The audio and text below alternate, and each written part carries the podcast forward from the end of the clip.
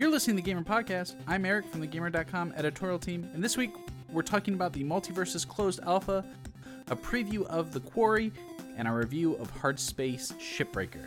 Let's go!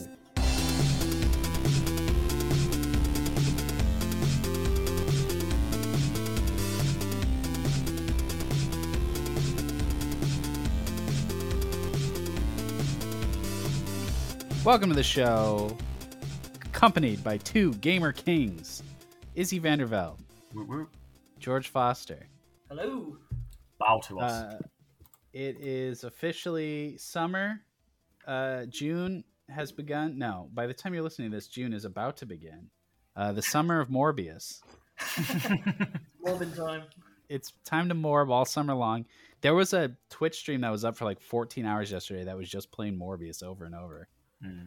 And then that that one got taken down, and another one has taken its place. yeah. Uh, okay.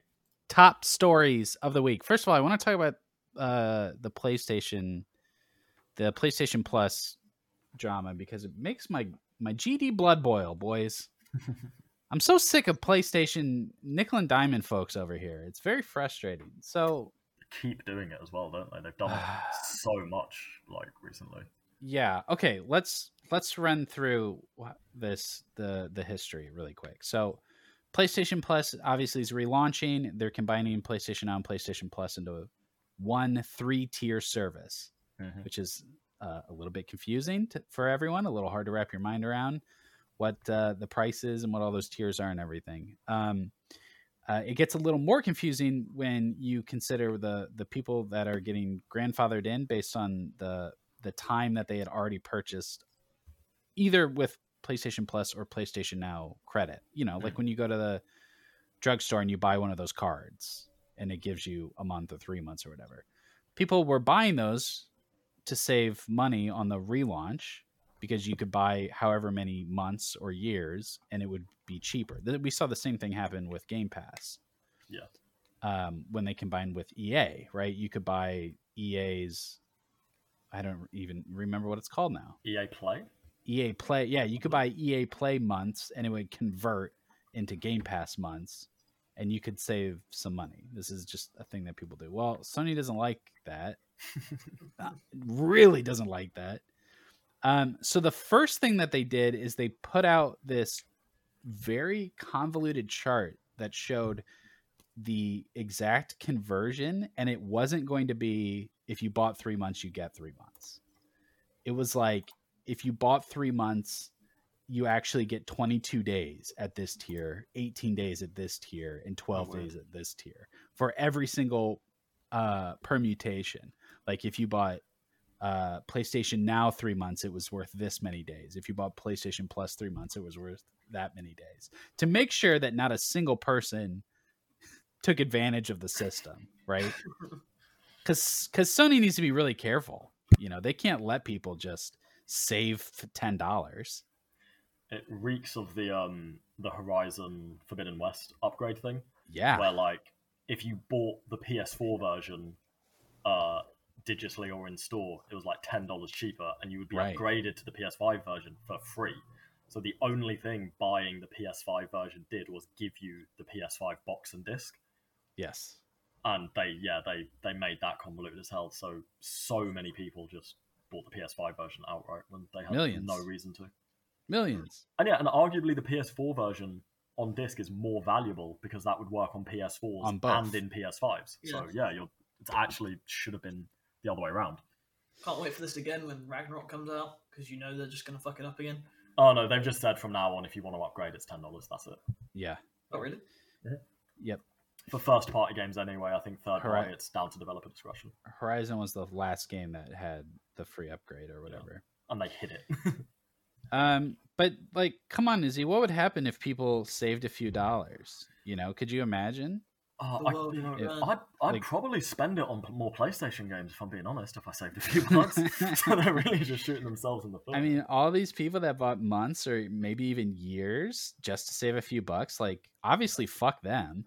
Oh yeah, I don't know if we've actually said properly like what the the news right now of this is. Is so all the people. I think it was only happening to PlayStation Plus users in um, certain parts of Asia, But basically, if you if you were one of these people who bought like four, five, six, like months, years in advance of um PlayStation Now, they were saying, okay, um, we're not giving you that discount that you like. We're not giving you PS Plus at the discounted rate.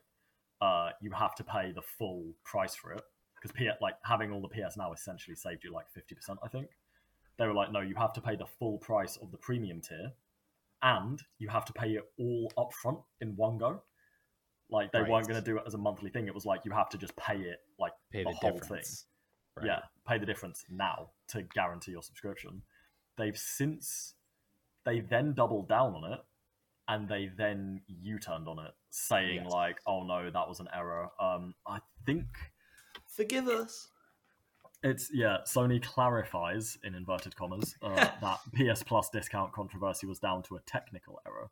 which is bullshit. Only clarifies Oh, 'cause yeah. you idiots keep and yelling and them just to down. be Yeah. clear just to be clear they did change this for everyone while they were still selling the old cards there's only a small fraction of people that even got through this little loophole like Hmm. they were trying to screw the people that got through the loophole Yeah. but every everybody else still has has this weird prorated thing where if you had if you tried to buy a certain number of months of PS Plus, it gets converted down into less days. They haven't doubled back on that. Like Mhm. that is still how it works. What they only the only thing that they reversed course on was that they were making the people that got through before they initiated that that pay structure, the people that bought them before that, they were trying to make them pay the difference, Yeah, which is an ex- has to be a very small minority of people. yeah. It does just reek of like penny pinching and just like Yeah. pettiness. It's just like, Yeah. come it's on, so Sony. petty. like because It's they've a, uh, it's like an ego thing. Like nobody gets one over on Sony. Yeah. Like it Yeah. can't be about the money. It really it can't be about the money. Right? Sony Like, that got seems so desperate. might be like, like a deterrent cocky thing. almost now It's so Like- tacky. because they succeeded so much on like in the PS4's generation and because the PS5 is so like sought after. Mm. They always have this air of like, well, we can't lose. We're too big to fail. Like, and that, Yeah. then they pull off shit like this and they get away with it. And they keep. They will. Yeah.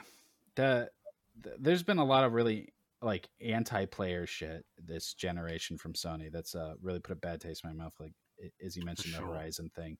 But just the the the the whole next gen upgrade program in the first place. Like we see what Microsoft's doing with smart delivery. And it's just like, yeah, just buy the game, whatever. Is it on old Xbox? Is it on new Xbox? Like you bought the game. It's fine. You like that's common sense. Uh, but Sony's not doing that. it just it just speaks to Sony's very backwards view, an ironically backwards view on backwards compatibility, hmm where like they just really don't seem to give too much of a shit about it. Like we've seen some patents and stuff that make it look like they're investing more into that area, and it's like, you know, you would. We can dream that come the PS6, you'll be able to put like any PlayStation disc into a PS6 and just play a game, but doubtful. Probably not gonna happen. Yeah. No. Uh, get your shit together, Sony. Okay. Um, Norman Reedus, beloved, our beloved Norman, uh, leaked Death Stranding 2 in one of the funniest interviews I've ever seen in my life. Yeah. I've, I've still not actually read it yet. I've just seen the memes of it. He's literally just like, yeah, we're working on two. he very casually announces that they're working on Death Stranding 2. And when he's asked about how, because he's being interviewed by a movie magazine, right? It's like Variety or something. Yeah, yeah. Oh, it was And- a Leo Leo Sank, I think. Okay. That uh, movie people are always act like games are like this newfangled thing that's very mysterious. Yeah, so every time they talk to actors, they're like, "And you did a video game? How did that happen?" like, well, I have an agent, right? Like, so he like broadly re- recounts, like, "Well, I like, uh, I know Guillermo, and then PT was a thing in Silent Hill, and he hooked me up with Kojima." But it was so funny because he was like, and then when uh, Kojima showed me what he was doing for Silent Hill, I was blown away. It's like this ain't Miss Pac Man. yeah, yeah, man, you're right. We've come a long way from uh, Tetris. What, what's what's funny as well is that this isn't like the first time he's done this. Like I think it was late last year. He said like it's being negotiated, and everyone kind of just everyone always assumes. I think kind of probably unfairly that he has no idea what he's talking about. That you go, oh, he's probably confused. He probably means Kojima's next thing. Idiot, he doesn't know. But like he's pretty certain here. Like he knows what he's talking about. Yeah, Um, he's like, we're doing then- motion capture for the sequel. and then Kojima was like, what was what was funny was like I think it was like six hours later, Kojima posted like a photo on Twitter of like him pretending to like bat Norman Reedus. execute him. Yeah, Yeah, and It's- like, go back to your private room. Or go to your private room, my friend, and it's like him standing over him with a, like a, a barbed wire bat. yeah, like bat he's gonna Walking Dead. execute him. Yeah. Yeah. it's very funny. It's Yeah, yeah, like, that's a thing, I guess. it's just it's it's really difficult to not like Norman Reedus. Sure, Like, I yeah. think I think he just he does just come off like he's just a bit of a himbo. Like he's he's just enough of a himbo that it's like it feels really earnest.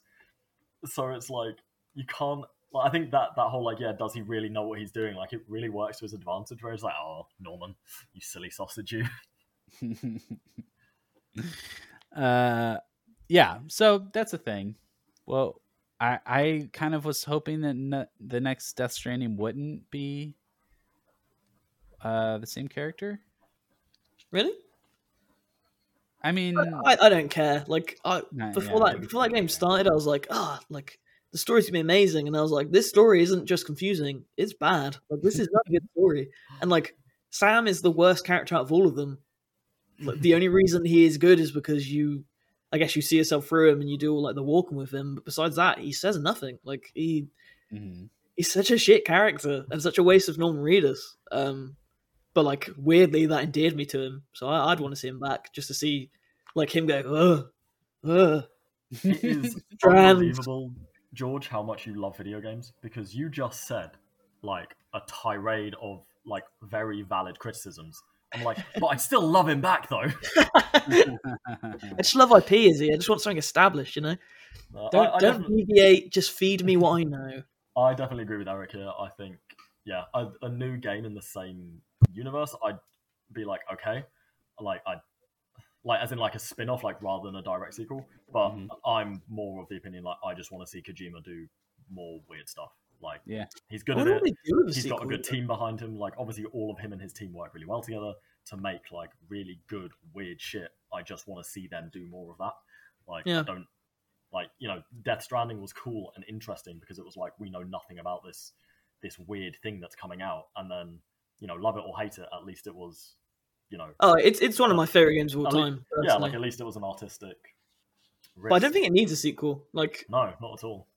I, I don't know. Yeah. Uh, I'm intrigued by it, but I also think this is one of those things where we're still not going to see it for ages. This isn't like, oh, it's going to be announced this summer. I, I don't see us seeing this for years. for sure yeah Look, I'm happy about it. uh we want to congratulate raven qa for uh winning the union vote Yes. Uh hard hard fought. Uh activision blizzard has put that team through hell. Um and you know it's such a small team barely 30 people uh Mm. 30 qa testers.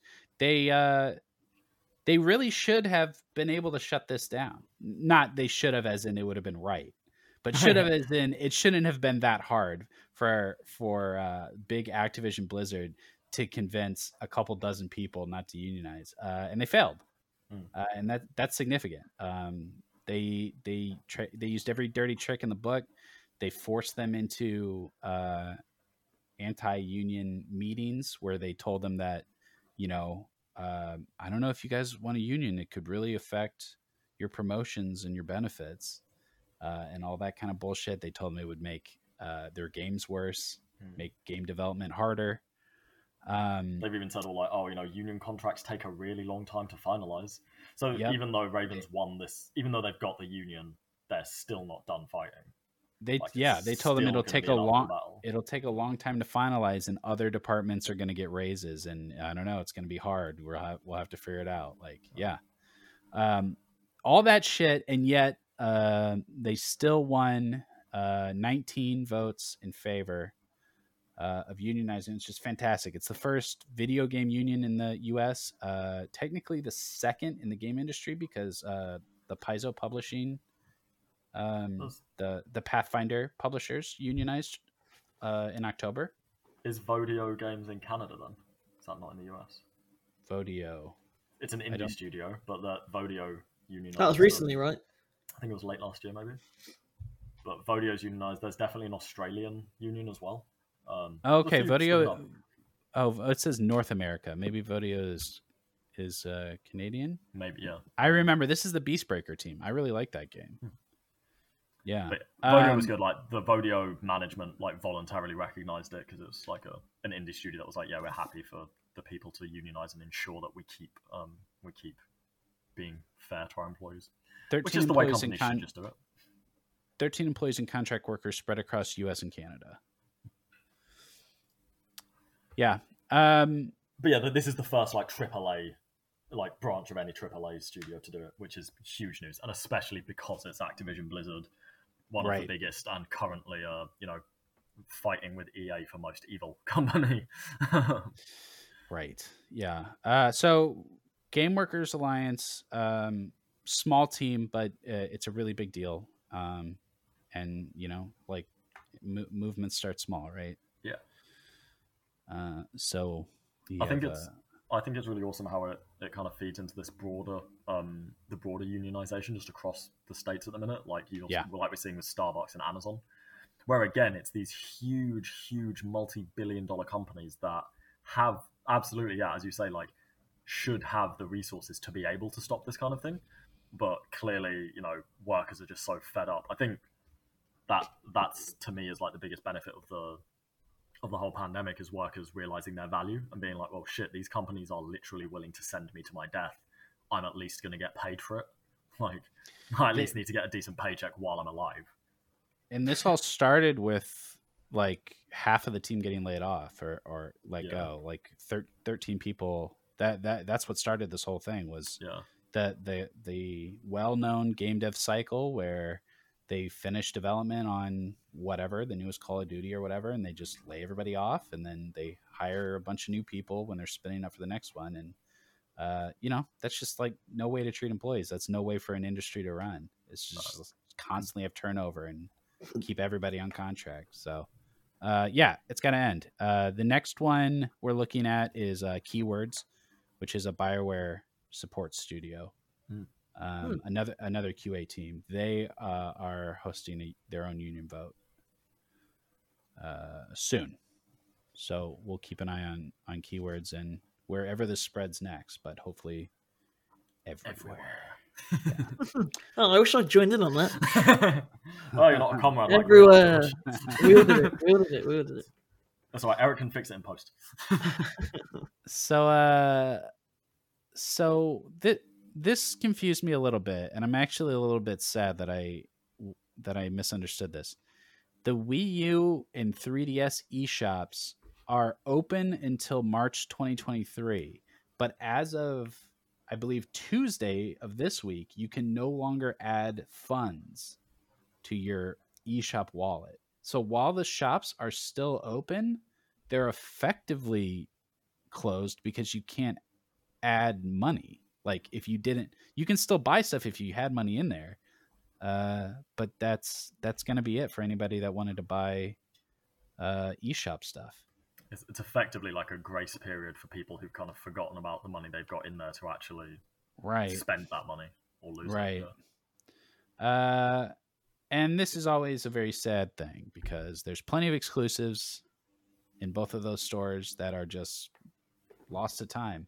Mhm. you know um lots of games that were exclusive to those consoles but also like games that are just exclusive to the eShop that never got physical releases uh that aren't anywhere else. I know there's not like a ton but there there are some games that are just like they're gone now if you didn't buy them uh and we talk about that on the show a lot because it's it's a bad thing that is not getting addressed and maybe never will.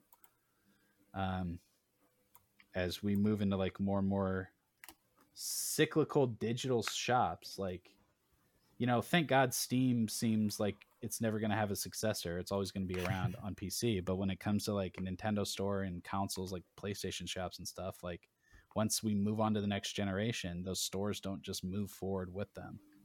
Do you think they could in future though? Because I mean, yeah, obviously with PC, I know there's like the Epic Game Store and some other things as well now. But yeah, with um with PC, if you get a game on Steam, you've always got that game available via your Steam account. You can put it on any PC, laptop, Mac, whatever you've got. It feels like it would kind of make sense for PlayStation and Nintendo and Xbox to just do that as well, where they just have the PlayStation store, the Nintendo store, the Microsoft store, and then it's just whatever you then buy. I guess this would mean they'd have to like be able to emulate things and stuff. That would Yeah, probably why they wouldn't bother doing it. But it, it- that feels like it makes more sense than like yeah than iterative like console generations of stores. It's I I don't quite understand why it doesn't work that way. Besides the fact that like like every PC has Windows on it, you know. Yeah, like sh- uh, you might have a Mac, but you, you're not playing your Steam library on your Mac, probably. No. Like every every PC has had Windows on it for decades, and so like that's why games still work for the most part because we have one continuous operating system that just gets updated. Mm. Uh, whereas with consoles, it's like they're they're building a new operating system every single time. Mm. and that's that's why they don't have compatibility. Like that's why your PlayStation Three games don't work on your PlayStation Five, I guess. You can Uh, for streaming. Yeah. yeah, they can be in certain streamed, right? regions. It's yeah, yeah, uh, yeah. I don't, I don't, I don't know why it it was never designed that way, but um, I, you know, this is just going to keep happening. Like we're like the Switch eShop is going to shut down someday, right? Like we're not just going to get the Switch eShop move forward to the next console and the next one and the next one. Nintendo's the worst for it.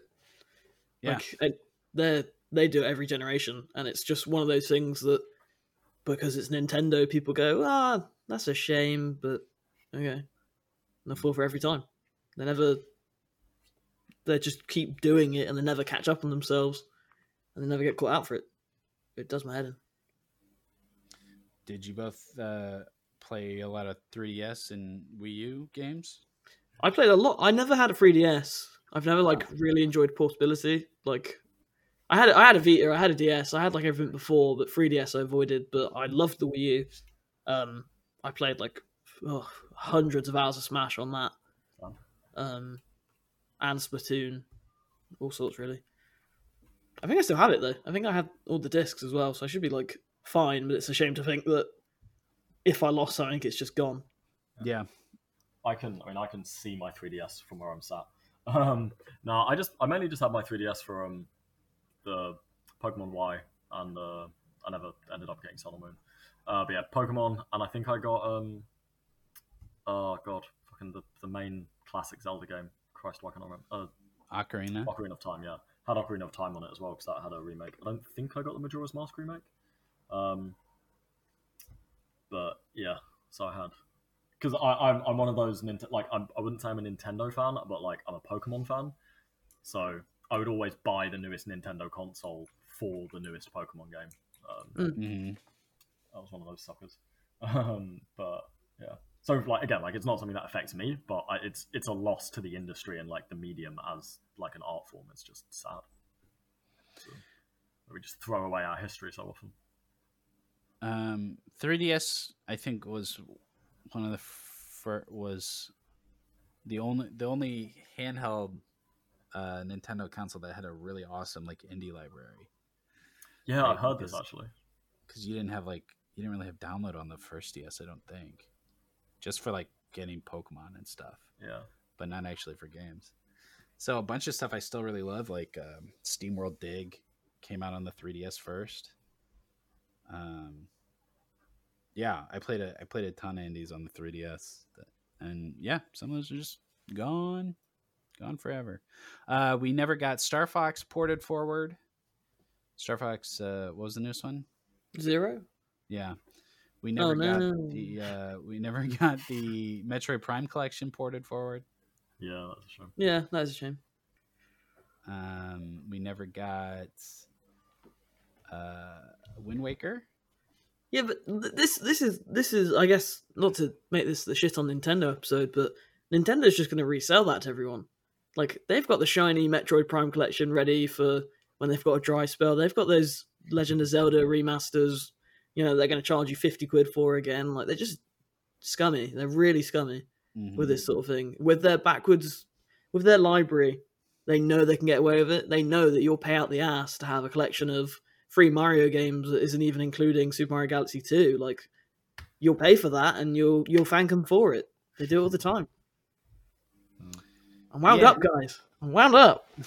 uh, I would, but I would like to see a lot of the 3DS stuff um, come forward eventually, like the the Fire Emblem games, Fire Emblem Awakening, and the one after that.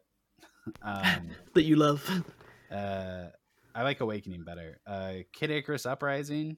Oh, that'd be cool. That's awesome. See, and then. I fall for it. As soon as you mention a game I like, I'm like, yeah, I'll buy that again.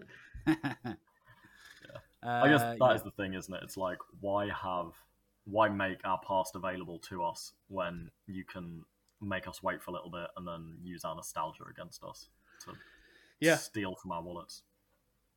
Yeah. Ooh, real downer today. Our last one's a real downer too. Uh George, we did like a little bonus news last week and we got really excited about Dead Space because it got a, a a launch date, right? Yes. It's like January next 27th. January. Yeah. And I still am, but in my excitement, like I forgot about what a raw deal Visceral got with Oh, they got fucked. Yeah, and uh, and it, when we got done recording, I was like, man, it kind of sucks that we were just like blindly enthusiastic instead of like being a little bit critical of this whole thing because we we should be like this. It kind of uh, it's kind of gross how this all came together, and uh, we have a quote from the original Dead Space director. Now, uh, spoke to um, Game Informer this week. Uh, his name is Glen Schofield. Mm. Uh, he said, I took the remix announcement as a compliment. I still do take it as a compliment. I'm still kind of bummed about it too. It's a weird feeling. They want to make a game better than the one you made.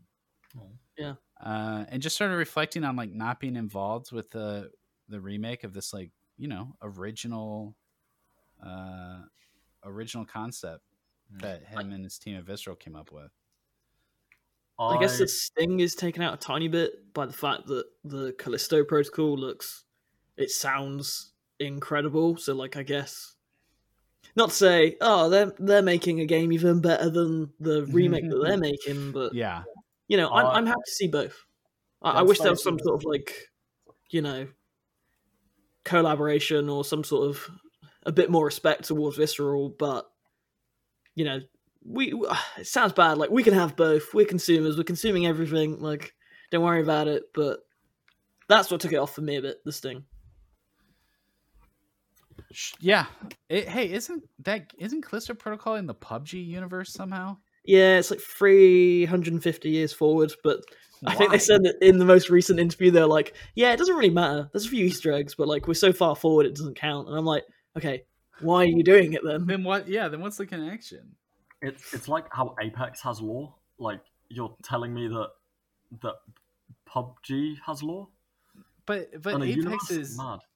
Apex is definitely in the same universe as Titanfall. They have the same characters. Yeah, Like, it's- what it's This is a this is a monster alien space game that's in the PUBG universe. I guess. I think for Um, me, the way I feel about Dead Space is like I love the original Dead Space so so much. I wrote an article about just how perfect its horror is. Oh wow, you wrote about it. I You did, yeah. really I, it. I, I write. Yeah, yeah. Uh, see, games journalists write about things they like as well. No, I just like it. It does horror in such an amazing way, and like mechanically, like because I didn't even play it when it first came out. I remember uh, it's so weird. Like the game is so distinct to me because I remember always going into my local game shop, seeing the cover, and being like, "Why is there just some arm floating around in like a kind of brownie thing? Like that looks weird as shit. I'm never gonna play that." Mm. And then and then when I finally did play, I think my mate lent me their copy like years later. And I played it. I was like, "Holy shit! This game is incredible!" Like it, a remaster I could understand. Like just like scrubbing it up a little bit, like like not really touching it too much, but just just bringing it to because it's a PS3 game, right? Yeah. Yeah, so so just bringing that series to like a PS5, for example, I, would understand that, but it's just it's not a game that needs a, a remake. Like it's already made, just perfectly, in my opinion. Like it was just so so good, and I I worry because so much of the stuff that you hear when things get remade, it's like, oh, we're changing the lighting and we're changing this. I'm like, no, like specifically what I say in my piece about it is how good like the lighting and the camera and the UI is, and that's always the shit that gets changed so much in remakes. Mhm. And it's like, I d- don't do it. Like, you, like no, like I don't think any creative license should be afforded to whoever's remaking it. Which is why I think it should be a remaster, not remake. Like if, if Yeah. Bluepoint were doing it, like you know, Bluepoint can clearly be trusted to um, remake anything and like very much retain the essence of the original. Like, Uh, like- did you see Demon's Souls? Like, Yeah. did you see how changed that was compared to the original? I thought it was Like, Blue, Blue. Point didn't get a free pass on it just because they did Shadow of the Colossus well. Like, I'm pretty pro remake as it is. I quite like them, to be I honest. thought- I know it's controversial. but- I thought the main complaint with Demon's Souls was it was too much like the original. No, there was like, if I if I remember correctly, they changed like a bunch of the bosses and made them like, like there's one that has like a weird face. It's like a clown sort of thing. I don't I don't really like Demon hmm. Souls that much, so like I can't remember specifically. James would know, but like they changed it quite a lot, and people were really pissed Ah. off about it. Oh, I heard And like the lighting is completely different in a lot of ways. Oh, I Um, heard it was literally like completely the same. Whoops. like in it Bad sources for me. it's it's complicated because whenever you do something like this, naturally it changes. But um, like Shadow of the Colossus, I think was the one that everyone said was perfect, really well done. But I remember Demon's Souls being a bit more like Oh, Okay, fair enough. maybe it's just like the hardcore fans getting shitty about nothing. But I guess that's the worry. For example, like you know, um, the Halo, uh, like the Master Chief Collection, which where you can, you can Uh, hit yeah. a button and you flip between the old visuals and the new visuals. Mhm. And for the most part, like yeah, I kind of agree with Eric. Like the old stuff is very like copy and paste hallways. How on earth Yeah. is, is Like this such a Milk. legendary game? But there are certain elements where like I think like things like darkness, where clearly a space is meant to be dark and scary, and you're not meant to know what's going on in there. Yeah. A remake or a remaster will be like, oh, well, that's too dark. No one can see what's going on in there. Here's a bright light, and it's like, no, no, you like that's not the point. You've ruined it. Mhm. And like Dead Space is so much about like this this crushing darkness and this and this oppressive um you know space that you're in. And if they brighten that up and lighten it and expand it to like make it more palatable, it's it's just gonna ruin the whole thing. Like it's not. Oh, I'm getting myself worked up because I'm so terrified of a of a remake just absolutely destroying the legacy of. What I agree. I- I do agree. One of the best horror games ever made. Um, I've never played the original Dead Space, which is like one of my big sins. Um, Have to. It's which is so so good. which is why I'm so excited for this. Um, but from what I've seen, I don't, I don't want to praise it too much because then we're falling into the trap of what Eric and I were doing, where it's like, yeah, Dead Space, and forgetting about all the people that have been left behind because of it. But they do seem very respectful of change, improving stuff, but like stuff that's important to Dead Space. So like they did a um, dev diary recently where they talked about how they've changed like the Isaac's breathing system. Um, and it's still like I don't know if you would say that Isaac's breathing is like a key part of Dead Space. Like that's what they were saying. They were like, oh, it's like really important to the atmosphere, and they've like taken that and they've like beefed it up. So obviously he still breathes really heavily, but now it changes dialogue depending on his like condition at the time. So it's like little stuff like that that makes me go, okay, so they get what is, you know, key to Dead Space. I say this like with air quotes because I don't really know myself, but they take what's important to it and then improve it, you know, rather than change it. So I, I don't know. I'm I'm hopeful for it. I don't know myself because, like I say, I'm not the authority, but I think it'll be good. game game remake reboot and remaster such a weird such a weird thing when you talk when we talk about in film like a remake is a different movie Yeah. than the original. Mm. but that's not always true in games. Like uh, spyro reignited a full remake exact same game right? Like it's it's a visual update but most visual updates are just remasters.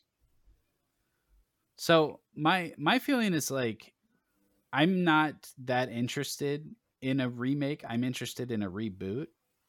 I would much rather a I would w- mu- much rather see them do their take on Dead Space and like tell the story over in a, in a different way. Like I don't want to walk down the exact same hallways. I don't want to get the same weapons in the same places and like beat for beat the same game as the original. Like that game exists. And if we want to do a visual upgrade, like a remaster or like a Spyro reignited type remake where you just like make all the assets new, that's one thing. But this I really hate this thing where it's like it's a remake but it's the exact same game. Hmm. And we've tweaked some things, but you're going to walk down the same hallways. The chapters are in the same order. Like we're going to just tell somebody else's story, but make our own changes to it. I could definitely get more on board with that because yeah, then it's a new thing. I want to like, play a, a new game. Yeah. Yeah, uh, or leave it alone. Like don't don't change the little thing. Don't change the breathing, like all that stuff. Like just just make it make the original Dead Space look modern. that's what that's what I mean when I say with something like Dead Space, I can understand a remaster, but I just can't see it needing a remake. Yeah, I don't I don't like I, I don't like the colloquial remake. Mm. Um, I don't think it has that much value. Mm.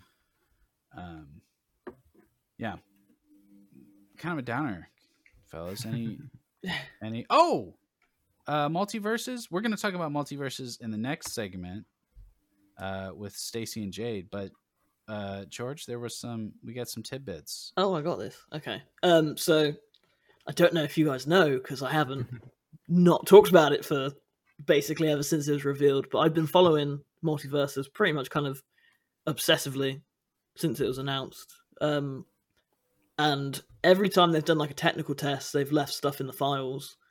Uh, and sometimes it's little things like I don't know a reference to Rick being in it, which everyone kind of knew. And then sometimes it's like characters like their full voice line dialogue, like every single line they have. Yeah, Um, and it, I, I don't know how they go about it, but I figure they must get the voices first. They must get the voices before they do most of the other work, because some of these voices are referencing characters that are like so barely in the game. Their data's like barely in it at all, but all the voice lines are. Um, and the most recent round of it was Marvin, Marvin the Martian, uh, Iron Giant, who was announced but his voice lines are leaked. Uh, LeBron James, who we kind of knew about but is now like fully definitely in it. Uh, and then Raven from Teen Titans, and that's all well and good. If if you've been following it like I have, that's not really a surprise because that's been Yeah. Leaked for a while. But the big one, um, one of Iron Giant's lines is like he calls Eleven a friend, and who who else is named Eleven? There's no one else named Eleven. It has to be Stranger Things is Eleven, um, Right. And this matches with a leak much earlier that I didn't believe at first because it was just I've shared it in the work chat, and this this picture of Eleven, this model that they're using, looks awful. Like it's really bad because it's so early on. And I saw that, I was like, "There's no way, Th- there's no way that's real. Someone's just faked that." Like MultiVersus has an art style that's kind of easy to replicate. I find, like you could probably get someone kind of talented to do that. Um, so I didn't believe it, and then now we've got that voice line, and we've got one from Raven calling her L, I think it is.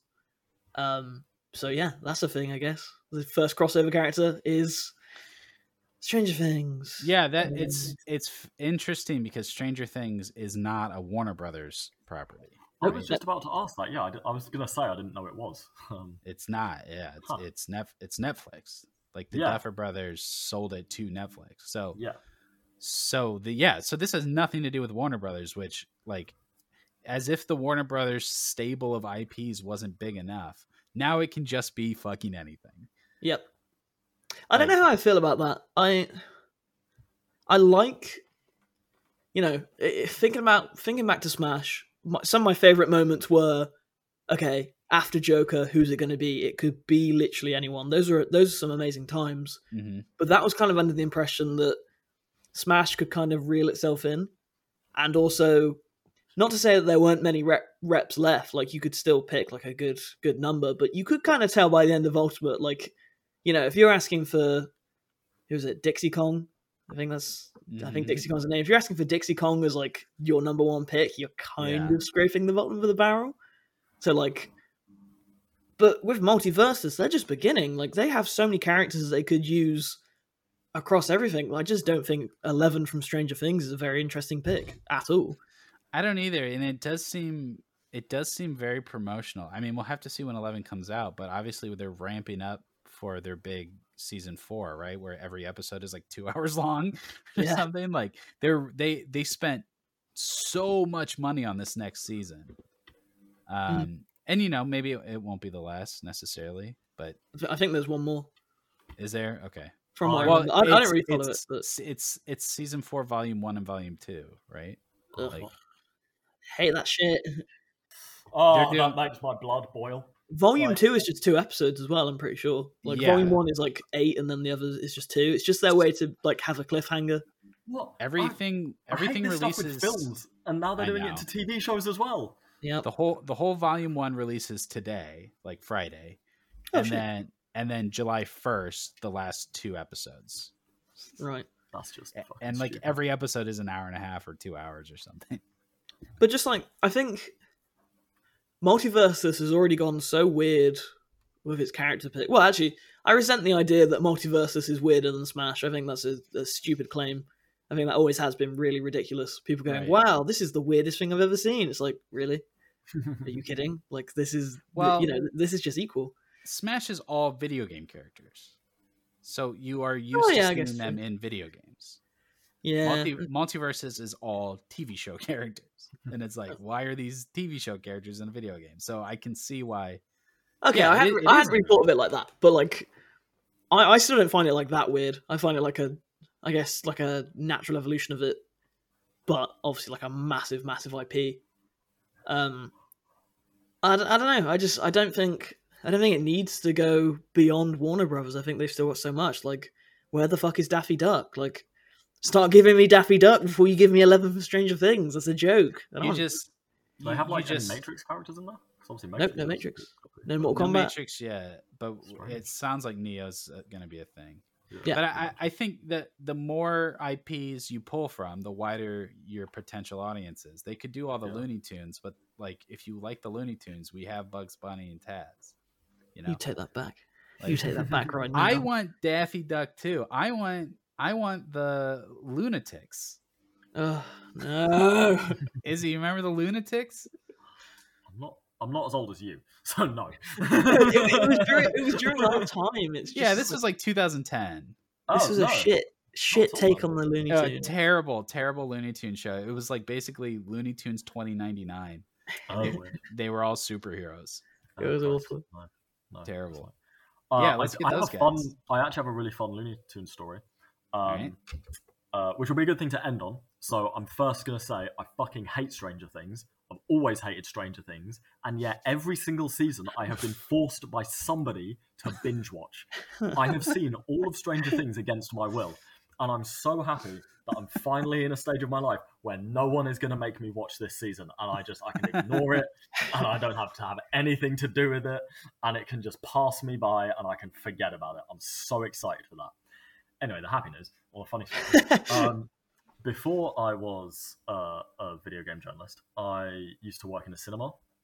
Uh, not doing anything very fun. I was literally just like a cleaner and like customer support person. Um, but at the end of the night, whenever a screen was shutting down, it would go through an automated um, like checklist to make sure everything was running okay.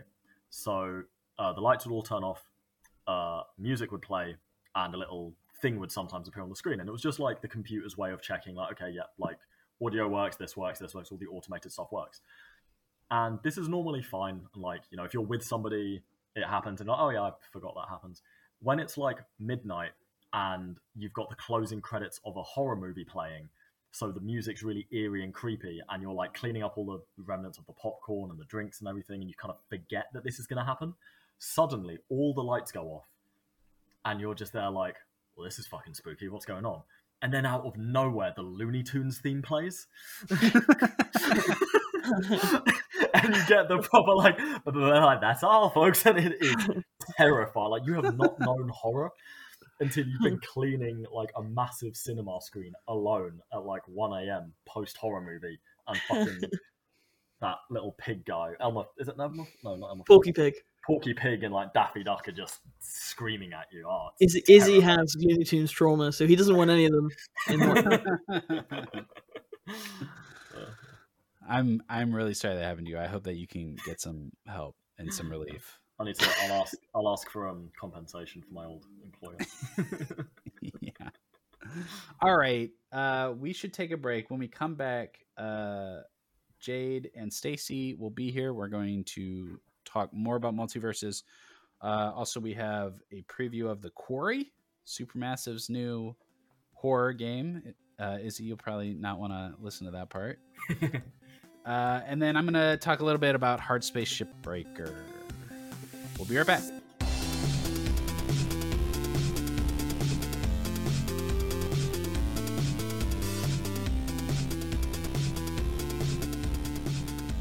Welcome back, Stacey Henley, Jade King. Hello. Hello. Hello. Um, okay, so we've got three games. Let's start with MultiVersus, my new favorite game, Oh, Smash Brothers. Let's go.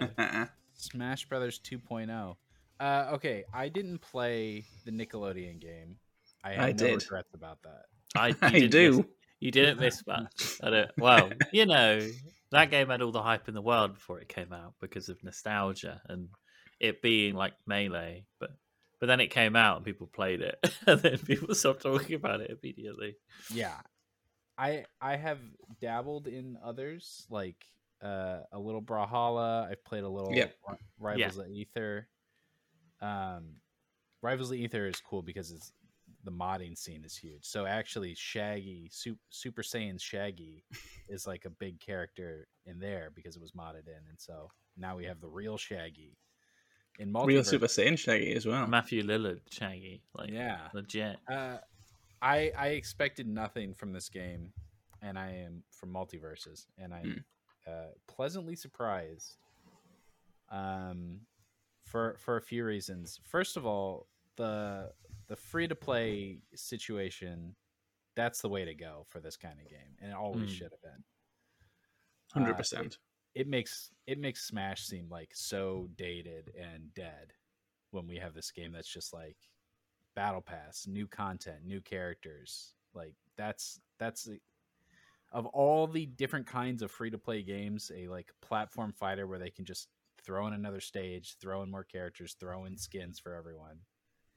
That's that's how this kind of thing should be done, right? Yeah, I think with a platform fighter as well, you um obviously the, the devs work very very hard on the game, but making a stage is easier than making a whole map. You know, if they want to if they want to bring something new to Apex Legends, say they need to bring a whole new map, Yeah, that um, takes much bigger, much a lot more um kind of gimmicks has to have something unique. Whereas the stage it just needs to be remember that episode of Scooby Doo. Yeah. it's now here, and everyone was go cool. Yeah. Yeah. Oh yeah, the Harlem Globetrotters. I remember that episode. Oh man, the Harlem Globetrotters could actually be in the game too. I, I think that's a that's also what works so well about MultiVersus is that Warner Brothers owns everything. Like everything that Disney doesn't own, Warner Brothers owns. Yeah, I was surprised when I, I looked through when I was writing about it, just kind of for like joke ones that they would never like really put in. And there's so much stuff that Warner, Warner Brothers owns that you just don't really associate with because it's been so busy over the past decade as really DC, Harry Potter. That's where all its attention has been. Uh-huh. But like, it owns The Matrix. It owns The Shining. Like, I don't think you should put the um, Jack in there, but it's pretty cool that they have all this stuff at their disposal, and they they seem to have been quite clever with knowing what you can get away with putting in and what you can't. Mm. Like, no one is going to care that Harley Quinn is in is beating up Arya Stark. Like, that's just Yeah. kind of fine. People are going to go with it. Um, I think they've been really good at being selective with what in their catalog they've kind of gone. This is sacred ground for us, and what they've kind of gone. It'd be really funny if these guys had a fight. Right. Right. Yeah, that and that is I, I'm fascinated by who they've picked and and who they're going to pick because we have some clues from you know Mhm. data mines and leaks and stuff. Right now, it we have Shaggy and Velma from Scooby Doo, Jake and Finn from Adventure Time. We've got Steven uh, from Steven Universe and Garnet. Garnet. Yeah. Yeah. Um, we also have Tom and Jerry, Bugs Bunny, Taz. Uh, who am I missing? Bat- Batman, Superman, and Harley, And Wonder Woman. and Wonder Woman. So four four Justice Leaguers. Yeah. Uh, I think that might be everyone so far. Oh, and then we're gonna have Iron Giant. We're gonna have Iron Giant. Um, that's the one that's confirmed, and there's like l- data mine leaks. Um, there's a couple of voice lines from Maisie Williams about Rick and Morty, so they're going to be in it, presumably. Yes, Ar- Arya Stark. Yes, Forgot Arya. Stark. Yeah. Yes. That classic Um, crossover. Yeah. So honestly, uh, a really small roster. I mean, obviously compared to Smash, which has 90 characters now, um, this is just like 14 or something. Mhm. Um, but I, I have been playing a ton, and I I like a small roster to start. I like feeling like I there's a chance I can learn all these characters because with Smash, it's just I I will play someone until I lose, and then pick another one, and then I can do that for a couple hours, and then stop playing Smash. Yeah, you're kind of crippled by choice in in Smash, I think. Like, because Yeah. I'm never going to be good enough, and I don't think many people playing realistically are going to be good enough to care too much about the tier list and the the metas of the competitive scene. It's just characters that you enjoy playing with and that you feel a comfortable rhythm with for most people. But there's just so many that you you almost don't feel like you can jump around as much because with MultiVersus you can jump around and you can kind of go back to it, whereas in Smash, you're never really going to be able to play all 90 of them and understand them. You're going to have to somewhere down the line make a choice and go, no, I'm sticking with Peach or I'm sticking with Cloud or whoever you choose. Um, whereas with MultiVersus, I um, very predictably just went for Harley Quinn and Velma first, just because I like them as characters. But then as I played more and unlocked more, I unlocked Arya Stark and started playing with Arya Stark. Taz has proven to be quite good. I feel like I'm getting used to being Jake. I'm not really a big Adventure Time fan, but I quite like playing as Jake just because I like how they play as a fighter. And if I had 90 characters to choose from, I never would have picked Adventure Time because I don't, I don't care about Adventure Time. Mhm. You know, I, I would have been. A big roster almost is more restricted for you as an individual, even if as a player base, there's more chance of having that character that you love in there. Um, which the problem with Nickelodeon was they were just all boring. Mhm. like it was like, oh, April O'Neil, that's cool. It's like, oh, it's None over. of them talk, and that was Yeah, so bizarre. none, none, none of them talk. In in um, actually, you wouldn't know this. Actually, you didn't play. So in Nick Brawl, you could when you did arcade mode, which was just like very classic, you know, Street Fighter style. You went through like six battles and you, you won the Grand Pantheon at the end, King of Iron Fist or whatever they called it in the game. Mm. Um, you would unlock a picture of a different character from a show, but they wouldn't tell you what the character's name was what what show they were from or anything about them. So I unlocked. I I beat it with um. I think I think with April O'Neil, and I got a turtles character as a reward, and it was just a lizard with a cap on on a skateboard, and they had no details about who this guy was, what I was supposed to think about, and what I was supposed to do. It was just go to the gallery, and just a picture of him there with his board, just like, "Hello." Congratulations. It's, there was so little polish on that game. Look at Um, this photograph. yeah. um, bizarre, and it kind of sets this up to fail, or at least like in your mind. Uh, Yeah, that's I- what I was really concerned. it. Yeah.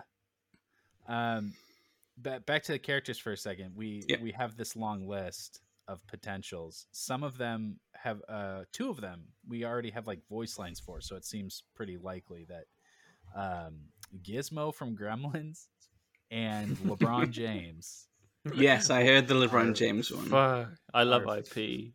Probably for sure coming. LeBron James from Space Jam, of course. Le- yeah, I, I think LeBron James vaguely makes sense because if you were to pick a movie that is most like the game, you would have to pick Space Jam: A New Legacy.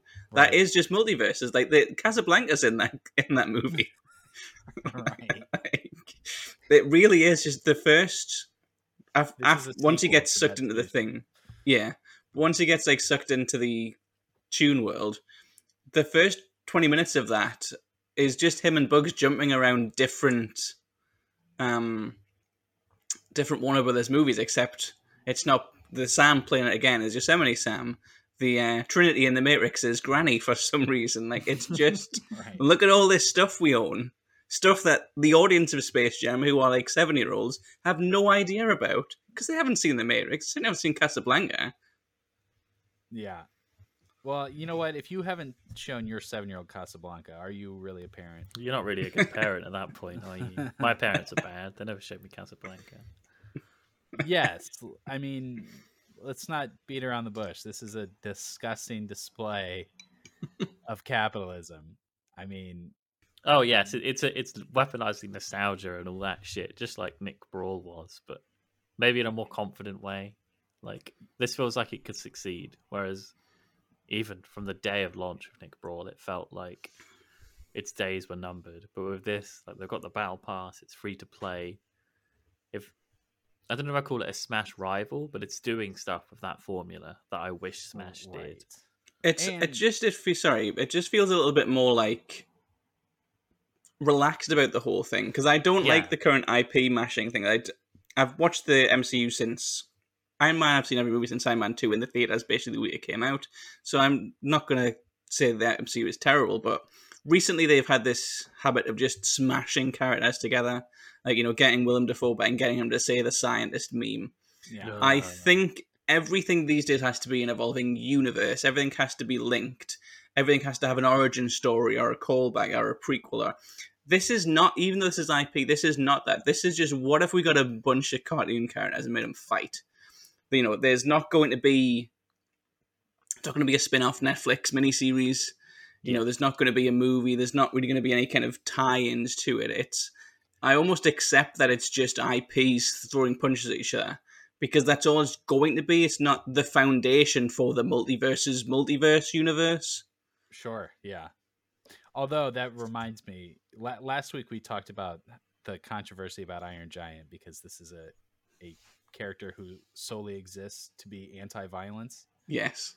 Uh, and what was so hilarious was s- somebody actually got to ask the director of MultiVersus about this, and he had a whole answer prepared about how about how this is a not only is this a different universe, but he's actually Superman's best friend, and he looks up to Superman, and so it's justified that he's fighting because Superman's fighting and he wants to be like his buddy Superman. And it's Yeah. like, just say they're cartoons fighting. Like, just say it doesn't matter.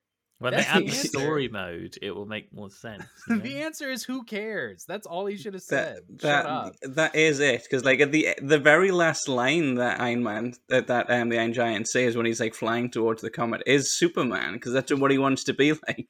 He literally sacrifices Yeah. himself for the greater good because of Superman. Um, spoilers for the Iron Giant. He dies. Um. Wait, doesn't he, doesn't he show up at the end in the snow and shit? Oh, there's, there's like nuts and bolts move at the end. It's like Inception when it's like, "Ooh, is it?" Oh yeah, it's like it's like Leo at the end of Inception. know, More spoilers yeah. for the Iron Giant. anyway, it's great. You should watch it.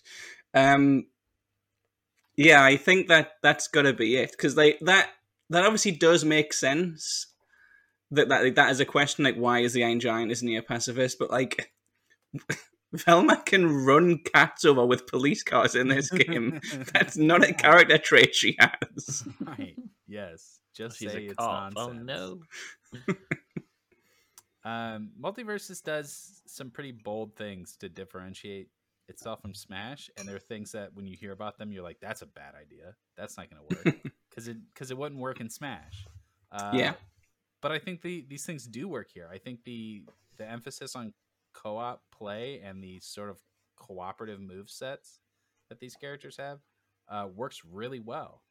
Um, the support class characters, because all, all the characters in this game have Mm. classes. There's some are assassins, some are brawlers, some are mages.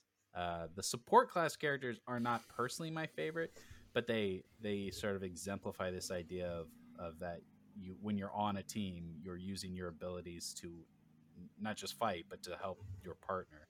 Yeah. Um, and I think all that stuff works really well. It's not very intuitive.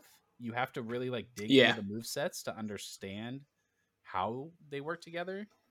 Um, but once you, but but that, I, I think that's to the game's benefit because you don't need to understand the ins and outs to punch and do your up special when a, when somebody's in the air. Like if you have a foundation in Smash, you can be successful here and have a good time. But Mm. if you want to dig deeper into these characters and their move sets, there's some pretty interesting things that they do in terms of uh, the their their co-op moves, their support moves. Yeah, I think every time I've lost online in the co-op mode, because I, I just play the really randomly generally with randoms rather than with a, a person. I've always lost somebody who knows how to do support really well, whether it's Reindog or Wonder Woman, which are the two that I see the most of. Um, it always seems like the players who've got it, who understand the game, this seems to be the most understanding, in my view, of how exactly the support characters work. That might just be because I that's the area I have the least understanding of, so I'm always impressed when I see them doing things. But I think there are the people who are in on the ground floor with this one are really prepared to engage with how it's supposed to work. Yeah. And everyone, all, all the characters do something with their teammate. You know, like uh, Mhm. like Jake can eat his teammate and spit them out at someone, and his teammate gets a damage boost.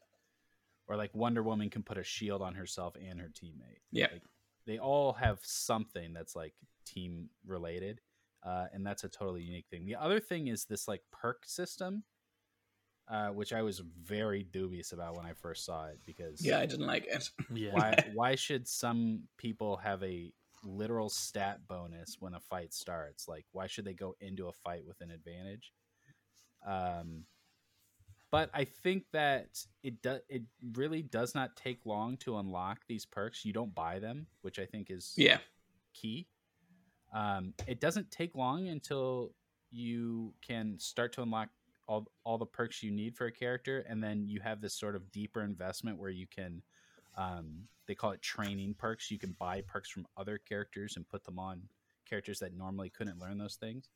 Um, and since everyone can do it, like everybody can slot in their four perks or whatever, it just gives you an opportunity to be like, I want to be more defensive. I want to be more offensive. I want better air control.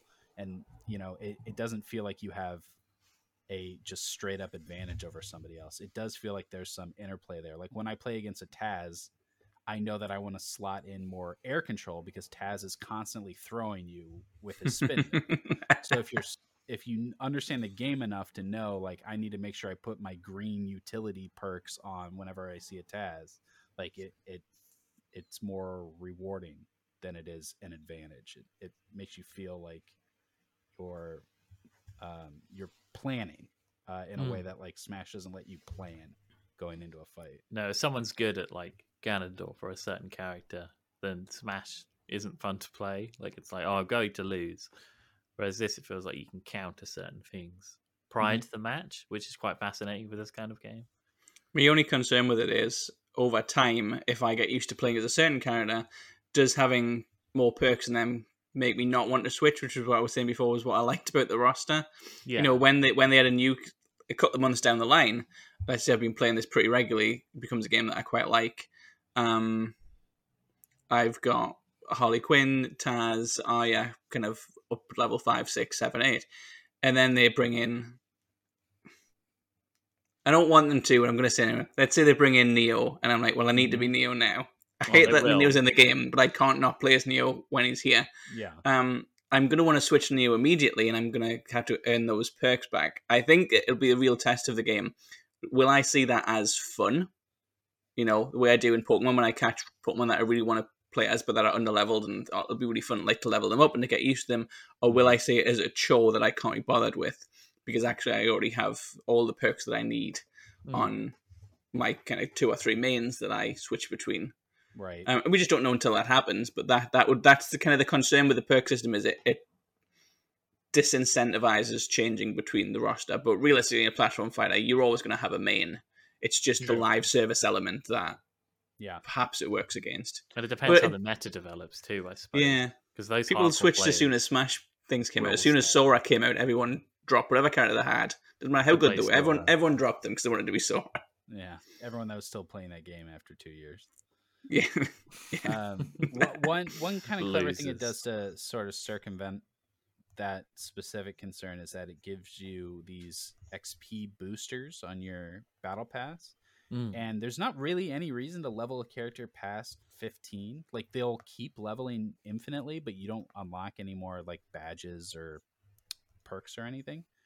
Uh, so if you just play a couple characters and you have them well leveled, then you can just hold on to these XP boosters, and they're not they're not like um, they're not the kind of thing where you get like 10% more XP for an hour or something like that. It just dumps XP, like it just gives you a couple levels. So if you're holding on to some of those and then Neo comes out, you can just spend all those boosters and just like, oh, okay, he's level nine now. Yeah, that's not a thing I considered. And that is that is pretty cool. That you like, I suppose that's kind of the rare candies for that Pokemon analogy. Yes. That I've, uh, That's that. That's what I should have compared it to. no, that's fine. That was just what I was going on. right. um, yeah. So this is in a closed alpha. It was the kind of thing where if you were in, you could invite people, uh, which I hate when they do that shit because then you Yeah. just go you just go on the Reddit and it's just people selling codes and just like a bunch of gross stuff. Um, yeah. So anyway, that ends this I think Thursday, and then in July Twenty is when seventh. 27th. Um, so Friday. Okay, and then uh, and then the actual open beta starts in July, and they've said that progress will carry over from that. Yeah. Oh, okay. Well, they said that, but also when it went from the closed beta to the slightly less closed beta, it did not. So I don't trust them Right. Yeah.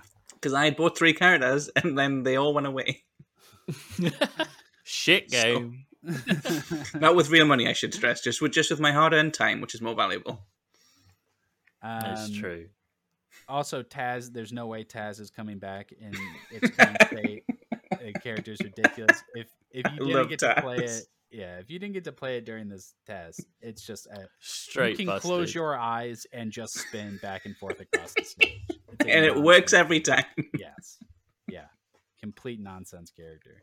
Um, but most of the other ones feel pretty balanced. I think uh, I I have a lot of fun with Harley Quinn, um, but I think they. I also like Harley Quinn. yeah, I, I appreciate Tom and Jerry the most. I think Tom and Jerry has Tom and Jerry's whole thing is that they're fighting each other, and Yeah, they are like to hit- Tom and Jerry, which is really cool. They're two in one. Not really in the way that ice climbers are. They're distinct from each other. I like that. Yeah, and they're they're always uh, if if they hit their opponents, it's just collateral damage to them trying to kill each other. Um, that's sort of the theme of their move sets, and it's it's done really well. There's some there's a lot of really clever stuff to that character. Um, but what's what's been your favorite, Jade? Oh gosh, I played a lot of Wonder Woman or Jake the Dog. I've had quite a lot of fun with. I think it's because they're they're not quite heavy hitters, but they they hit in a way that feels familiar to the characters I love in Smash, like the Fire Emblem ones and stuff like that. I quite enjoyed Velma.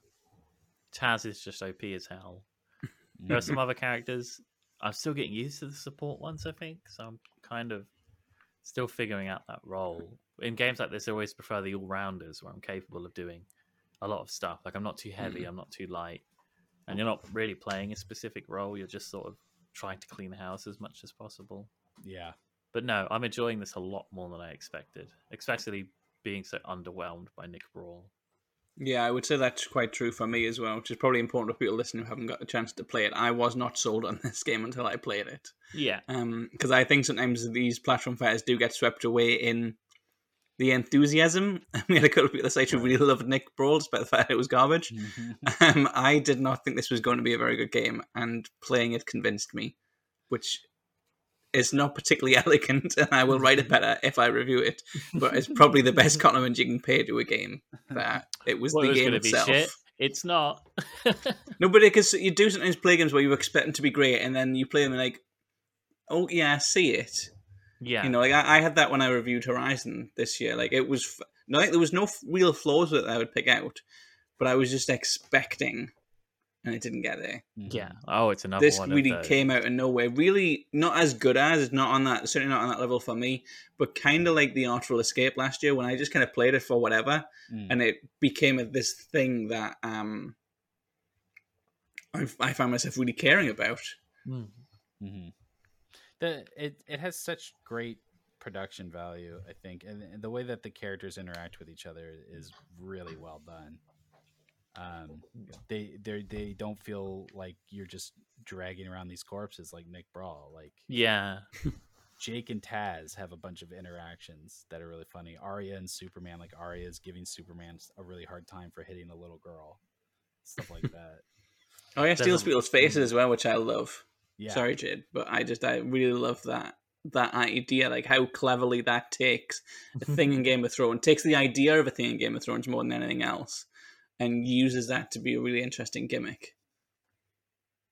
They're also doing Echo Fighters in a really cool way. Uh, they're Battle Pass rewards, and they're just they're like skins. They call them variants. So Hmm. so Jake has a variant that's Cake, and it's not just uh, he doesn't just look like Cake. They they did full voice lines for Cake. Like it is a different character, but it just has the exact same movesets as Jake and and levels the same way as Jake. Like I think that's a really cool way to get. You know, I'm sure they're gonna add Harry Potter, and then they can just do Ron as a variant. Add J.K. Rowling so I can kick the shit out of her. um, yeah, and like probably LeBron will just be a variant of Bugs of maybe if Shaggy. He'll just instead of pulling a sandwich out of the ground, he'll pull a basketball out of the ground. Need to get uh, MJ, get both Space Jams in there. Michael Yeah, Jackson. No, Oh, I yeah, meant, Michael I Jackson. meant Michael Jordan. I don't know basketball. Can you imagine that Michael Jackson? That'd be incredible. Uh, another thing that this game has in common with the new Space Jam, in both this game and that movie, Bugs Bunny dies. So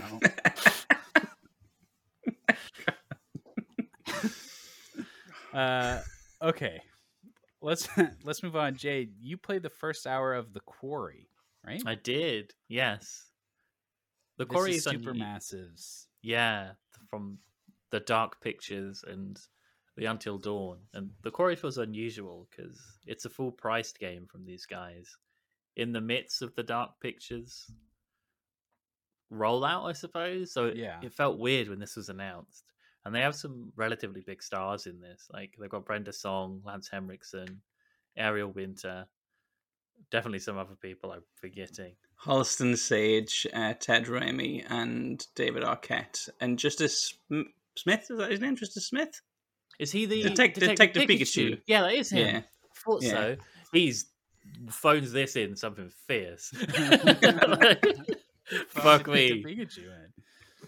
But no, like yeah, I think that's just how he is, bless him, because he phoned in Jurassic World. bless him. But yeah, like I this is basically Until Dawn 2 is the elevator pitch. Mm. I played the first I played chapter 2 and 3, so I didn't see the introduction to this Hmm, one. interesting. I love when s- they do that. I What if- started Oh, sorry, carry on. What if we were gonna preview a show and they were just like, "Here's episode six.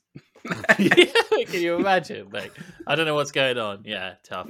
That's Yeah. pretty much how we preview games. It's kind of Yeah. incredible. Never considered that. But it started off as Brenda Song's character, Caitlin, and she's after seeing her in like Amphibia and High School Musical, not High School Musical, Sweet Life of Zack and Cody, Sweet life, yeah. and like Wendy Wu. In this, she's like Wendy She- Wu, God, throwback. she feels like the main character. Like she takes no shit from anyone. Like there's an early sequence where it's essentially a tutorial teaching you how to shoot. When you're gathering around this campfire, this jock dude brings in a shotgun and he's like, Whoa, look how big my dick is. I've got a shotgun. And she takes it off him and she's like, Give me that pencil dick. You don't know how to shoot a gun mm-hmm, and mm-hmm. she's like talking shit about this guy and they take you to a firing range and it teaches you how to shoot which is it's really cool like the mechanics in this feel somewhat more advanced compared to some of the dark pictures and until dawn stuff maybe it's because i was playing on pc and the frame rate was better and the performance like worked in that favor but it feels like really nice and tight to control and i only saw one combat sequence during my preview which involved a monster which i'm not allowed to describe but picture like the wendigos picture like You're describing it. What are you doing? I'm not able to describe it. No, it's no. a description. I'm not saying what it looks like, but picture the Wendigos in Until Dawn, and you're basically halfway there. Because it looks like that. Yeah, basically. You know, like, they did the same embargo, thing to me. They did the exact same thing to me for House of Ashes, and they were like, "Don't talk about the monsters." It's And the most just- generic looking monster, though, isn't it? it's just And like the the, co- the collector's edition had the big statue. What they're doing? yeah, I know it's proper. They leaked the full game to some of these builds as well, so people have played the whole thing. I suppose it's out oh, in a couple of weeks. But anyway, the second chapter was basically these high school dipshits hanging around a fire playing Truth or Dare, and it's very much a way to get into the brains of who these characters are. Like you can pry into their relationships and ask personal questions. And there's one moment where I, I don't want to say the slutty girl, but like the scene girl, like she snogs someone, and that creates a dynamic that's gonna. That's Count. definitely going to be Halston Sage.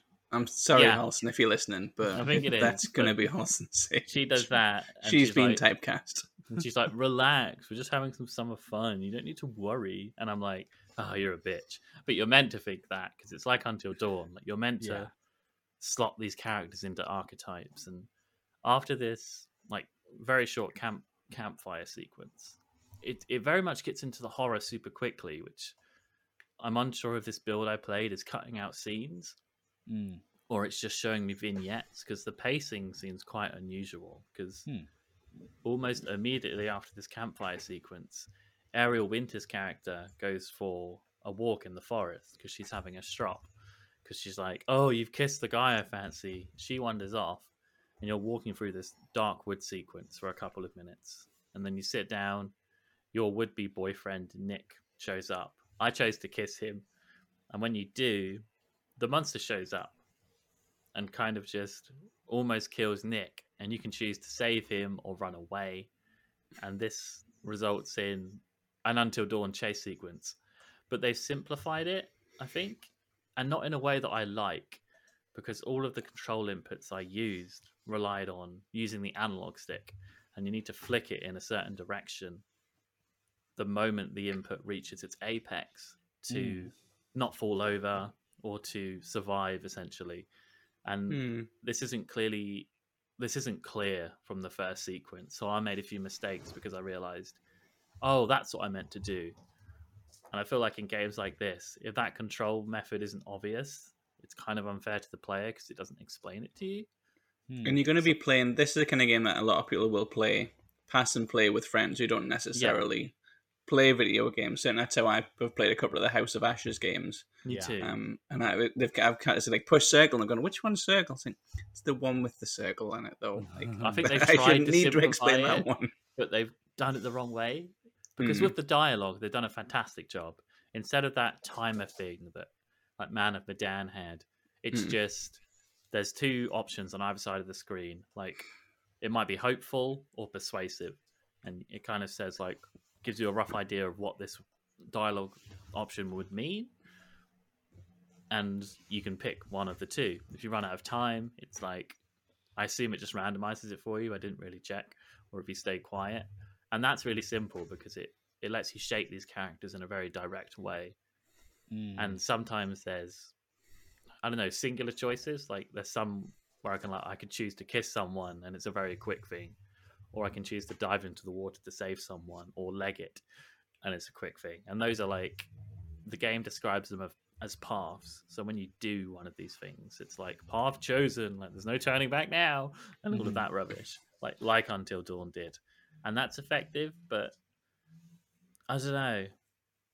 I'm excited to play the rest of this game but i'm also like concerned how long it will be or how original its horror will be because it's very Mhm. by the numbers so far I mean, it's like Friday the Thirteenth, isn't it? thing. yeah. I think there's going to be a twist because I came across one of the hillbillies in the trailers and I didn't shoot him, and he didn't shoot me. So part of me is thinking, oh, are they not the baddies? Are they like monster hunters? And there's like It's- something deeper at work. Like it's hard to tell. There's always there's always something right, but it's kind of hard to do twists on this because Tucker and Dale and Cabin in the Woods have both done twists on this. Yeah, So mm-hmm. you can't just be a twist on this. You have to be a twist on. the twist. You can't be those two either.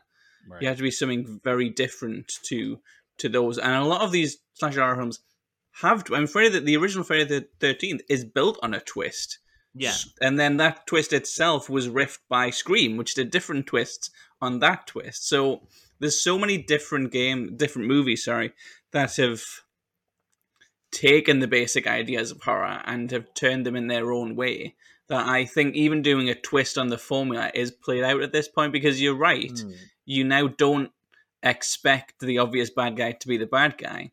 But then if they are, you don't really give them credit for that being a twist because you just think, well, I knew it was going to be him, even though if it wasn't them, you would say, I knew it wasn't going to be them. Because Yeah. the Rami Once Malek you play twist- something so played out, it's done. the Rami Malek twist in Until Dawn, I remember playing Until Dawn in one sitting with my uni flat housemate- housemates. And when we found out he was alive and he was tricky, we were off the sofa like, fuck! like, we none of us saw that coming. Are we stupid? Like, this is before I- Rami Malek was big too. We were like, oh my god, we didn't see that coming. That game did it really well, perhaps better than the Dark Pictures have ever done that stuff. Yeah, I was gonna say. I feel like Also, spoilers for Until Dawn, by the way. We just Right. put on Sorry, everyone. also, Bruce Willis is a ghost. The the Dark Pictures games have. Uh, there's been three of them now, right?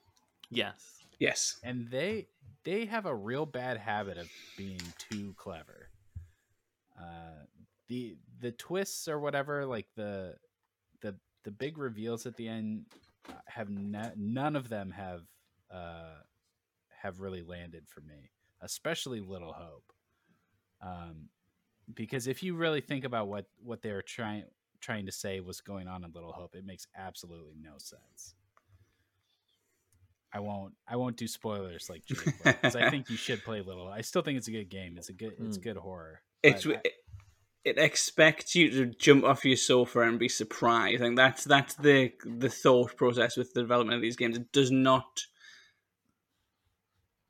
even less than horror films, these aren't supposed to stand up to second watches or second playthroughs. You're supposed to play Yeah. it through once, enjoy it, throw your popcorn in the air and go like ah and then not go back to it. That's what these games are for.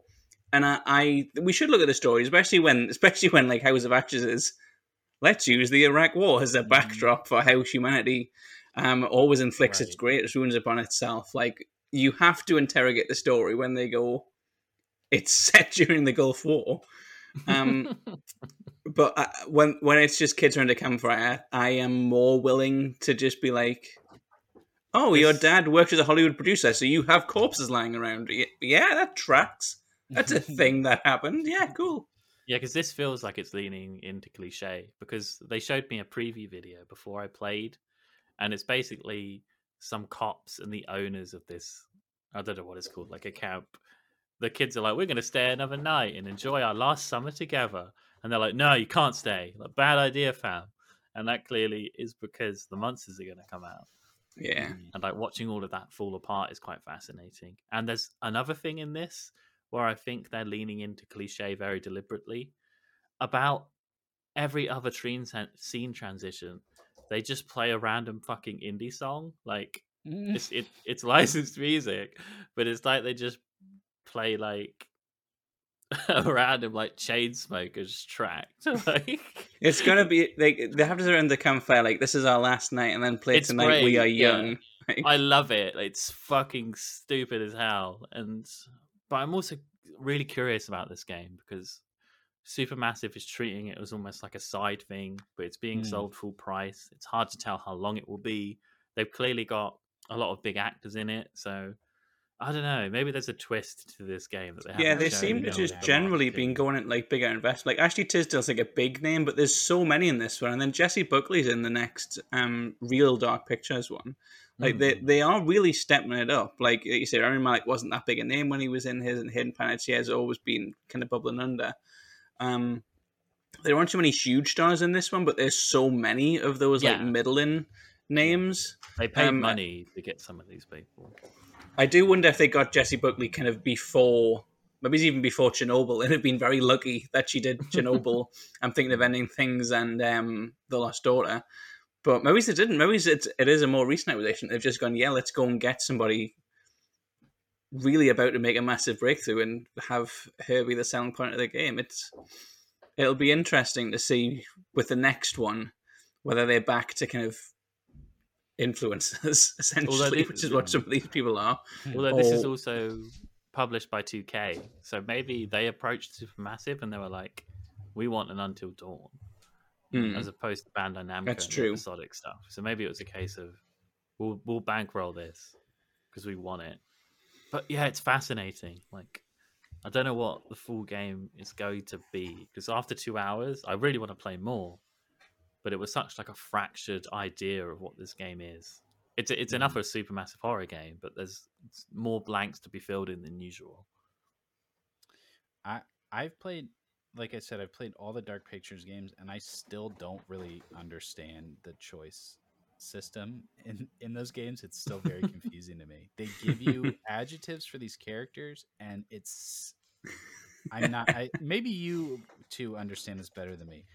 No. You're supposed to make choices that align with these characters' core traits, or you're supposed to make better choices to to change them. It, I- This ditches I- all that. Thank God. I, okay, I've okay, thank I've you. always seen it as you're supposed to make choices that the the canon way to play it, if you like, is to make choices that align with their trait, but it gives you the option to deviate from that, either to tell a better story that you kind of want to tell, or just kind of, you know, because, um, if and you you can kind of change their deviate- nature.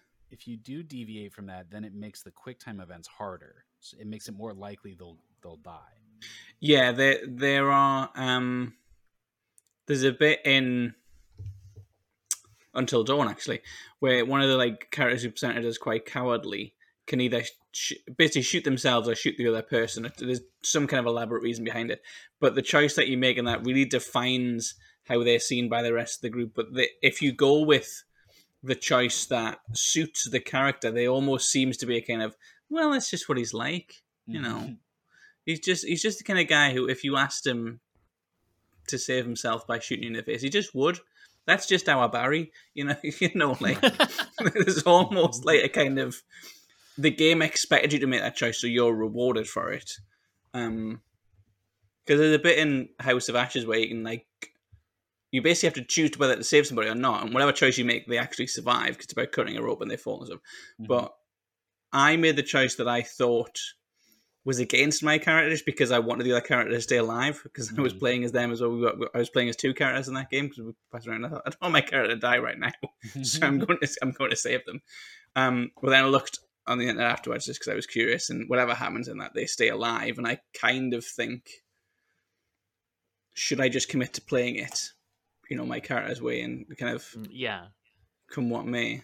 That is The a Quarry has a similar moment where you're given a shotgun by Brenda Song, and she very much makes it clear in a line of dialogue. She's like, "That shotgun has one hell of a spread on it." Like wink. Mm, And then there's a moment where one of the characters be, is being dragged off by one of the hillbillies, and you're you can choose to shoot the guy dragging him off or not. And I didn't. And then the guy being dragged off bit the finger of the guy who was dragging him off, and then he just left. Like he clearly didn't want to kill us. And I was like, oh okay. But also, the guy who escaped was bitten by the monster.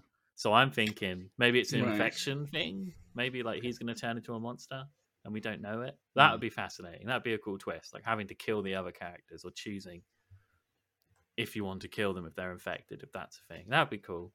But it's it's hard to tell. Like I'm excited for this for this game, but also I'm kind of confused by it. I think horror games are always just up against it because horror films typically are, are much Yeah. shorter than uh, you know traditional movies, if you like. Um, games by their nature are much, much, much longer than films, Hmm. so you have to sustain that level of dread. With a horror film, which is just kind of ninety minutes. I think the Halloween Hmm. films are like ninety minutes, ninety-five minutes, but with a game, your preview alone was two hours. Yeah. Um, and it's hard to sustain that level of kind of constant dread and make it enticing and interesting and fresh Mm. when it needs to last at least 10 hours really to be a worthwhile game these days. So I think that's interesting to see how they, you know, balance that. I'm really looking forward to this. Uh, Me too. I, I, I think these games have problems, but I always enjoy them. Um, but yeah, I would m- agree. My main concern is this being way too long, it, with it being a full price game. I'm worried about being too short, like for the full like as I said, it feels like some of these scenes have been nipped and tucked for the preview, but it Yeah. gets going very quickly. Okay. Well, maybe they're charging for all this talent that they that they Yeah, got. all these gamers names. they've gotten. We've got Wendy. Wu Homecoming Warrior like in our cast, guys. Yeah. Uh, I wanted to talk just a little bit about Hardspace: Shipbreaker. I don't think have either of you played any of Hard Space? I have it on Steam. We we we have not no, Okay. but So I, this is I will listen to you. Take us to a hard place to talk about hard space. this is just a me game. Uh, so uh, I I this this game's really special to me, and I never feel like I'm um, doing it justice whenever I like write about it or talk about it because it's it's uh it's a game about um, workers' rights and um, sort of the modern labor movement, and Ah. those are obviously like really Getting political on us, Eric. very important subjects uh, that in fact that impact uh, obviously the game industry. We just had Raven QA unionize like Yep. this week. Uh, that happened, and um, Amazon and Starbucks, and this is a this is like a big part, at least of um, um, the American work culture. Mhm. Uh, and so, Hardspace: Shipbreaker is not made by Americans; it's actually made by Canadians. Uh, but they get it. They they they uh, uh, understand what um, what these people in, in like uh, the positions in Amazon and stuff are going through. Uh, it is a job simulator about Actually, no, no, no, uh, I'll, I'll be the host. Let's let's let's do this properly. Yeah. Eric, Go for it. you you reviewed Hardspace for us.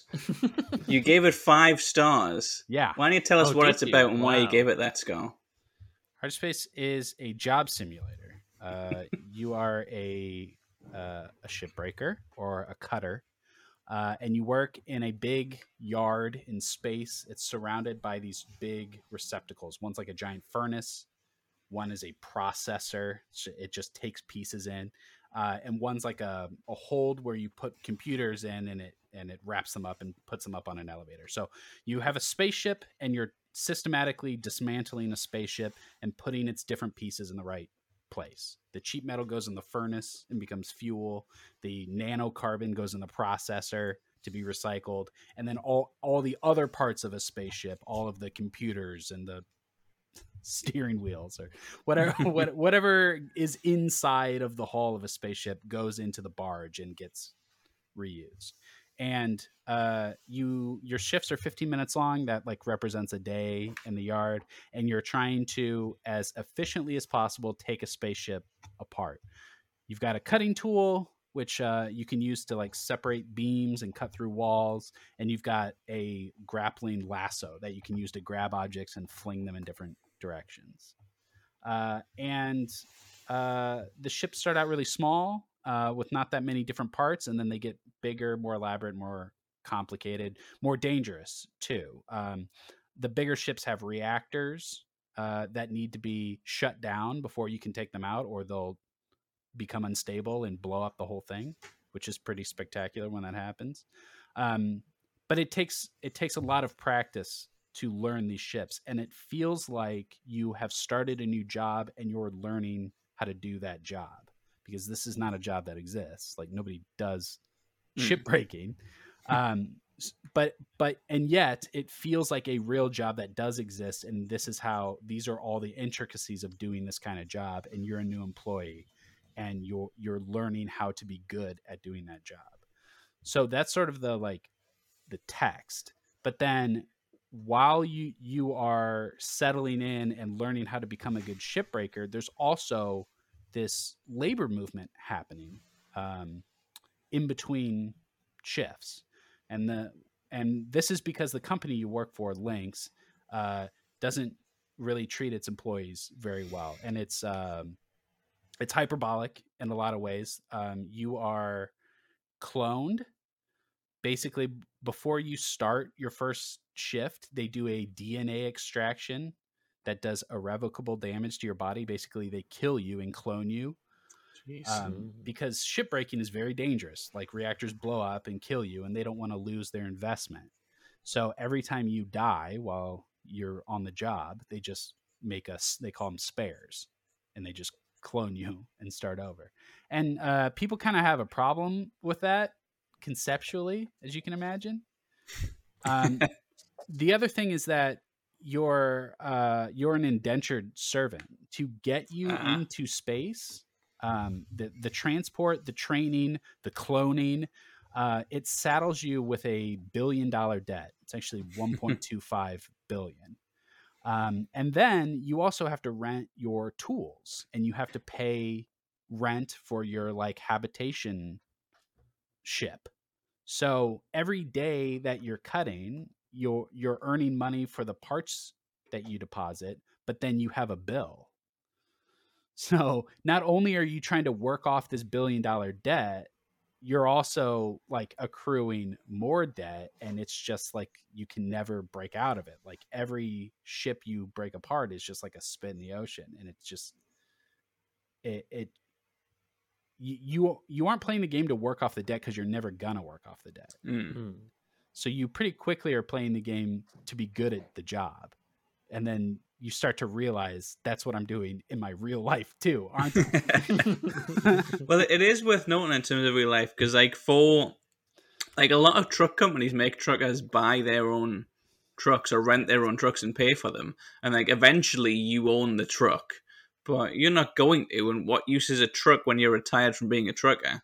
right. Um, so I understand we're saying that this is like a, a satire, it's taken to extremes, but it's not actually that far removed from reality. Obviously, the outer space indented servitude, a billion dollar debt is, but having to buy your own tools that you need to do your job that they are making you do, that is Yeah. the reason you're getting paid. That's a very common practice in in other ways. Um, so that's fascinating the way that they almost kind of gamif- gamifying the outrage we should all feel that this is a real thing. exactly. Yeah. And so this this game first launched in early access in 2020, uh, and now it's hit like 1.0. That's why we're talking about it. It's like officially out. Hmm. Um, but so much of so many of the elements that of this game that were put in, even as far back as 2020, have happened in real life since then. So, for instance, there's this joke about how in your employee manual there's a 47 page segment about the bathroom break policy. Th- this predated the whole Amazon peeing in bottles thing. Like it, it's like one to one, and the the chief organizer who's like communicating from your group to the union and trying to organize uh, gets fired in a very similar arc to like Chris Smalls' story with Amazon. and and none of these things like there's nothing new under the sun. Like this isn't the first labor movement, obviously. Like Mm. we've gone through the industrial revolution. Like we're all just sort of repeating the same patterns. Um, and so uh, you know the game is pulling from that, and then so is like t- what's happening today is pulling from history too. But it's why it all feels like the same thing. It's and it's why the game feels so real. Um, the the union gets or not the union the company gets wind of the union they find out about this like union newsletter and they send a middle manager to come hassle everybody to come try to sniff out organizers and he's a real son of a bitch uh, and you see all the techniques that companies use to bust up unions the the the intimidation and the coercion and this guy just goes through all of the steps and it's like it's like damn this is like this is pretty brutal. It's pretty brutal to to live through it and to think about um you know that like people are going through this every day. Um so anyway unionize. That's the message of the game. Um yeah so uh, i i always start like rambling and i i don't i don't always have a good uh, strategy for talking about this game but i i think what it does so well is those, those sort of two pieces is is one it's about your relationship with labor the relationship that we all have with the labor that we perform um, both like as employees and just as people spending a third of our lives doing a thing and trying to be good at it you know like Yeah. the the part of yourself that identifies with the work that you do um, it's about that and it's also about um, our our relationship with the companies that we work for um, and how so many people are are exploited uh, in the work that they do uh, and i think it's a i think it's a really important game. I, I mean, like, I don't think everybody's going to find enjoyment in the shipbreaking. I think it's really cool. It's really well done, and it's a lot of fun to get better at. But I understand like tastes vary. Like not every game is for everyone. But I think anyone who has a job will get a lot out of this game, which happens to be almost everyone. Um, uh, yeah, I, the uh, I either next week or the week after we're we're gonna have the director of Hardspace on the show to Oh, cool. talk more about it. So Very cool. um, yeah, look forward to that. It's uh, it's out on Steam. Uh, it's on Game Pass. I probably should have started with that. Always start with. It's Yeah, I'm not to play if it's not on Game Pass, Aaron. yeah. Um, it took me 63 ships or shifts.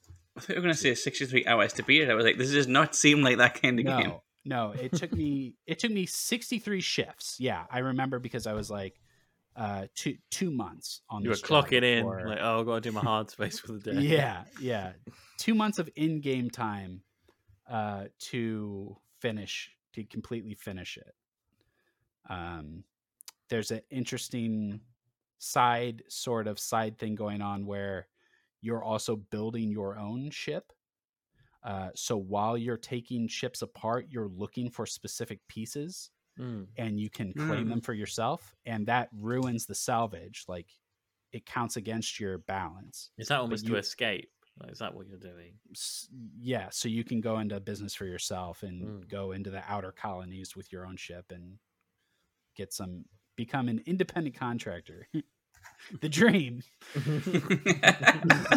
Go freelance. yeah go freelance okay um yeah check out hardspace on game pass and i think that's it for the week um like i said we have that interview coming up but isn't are either of you playing anything for next week that we can mention Um, no, I have a couple of reviews, but they'll both be embargoed by the time next week rolls around.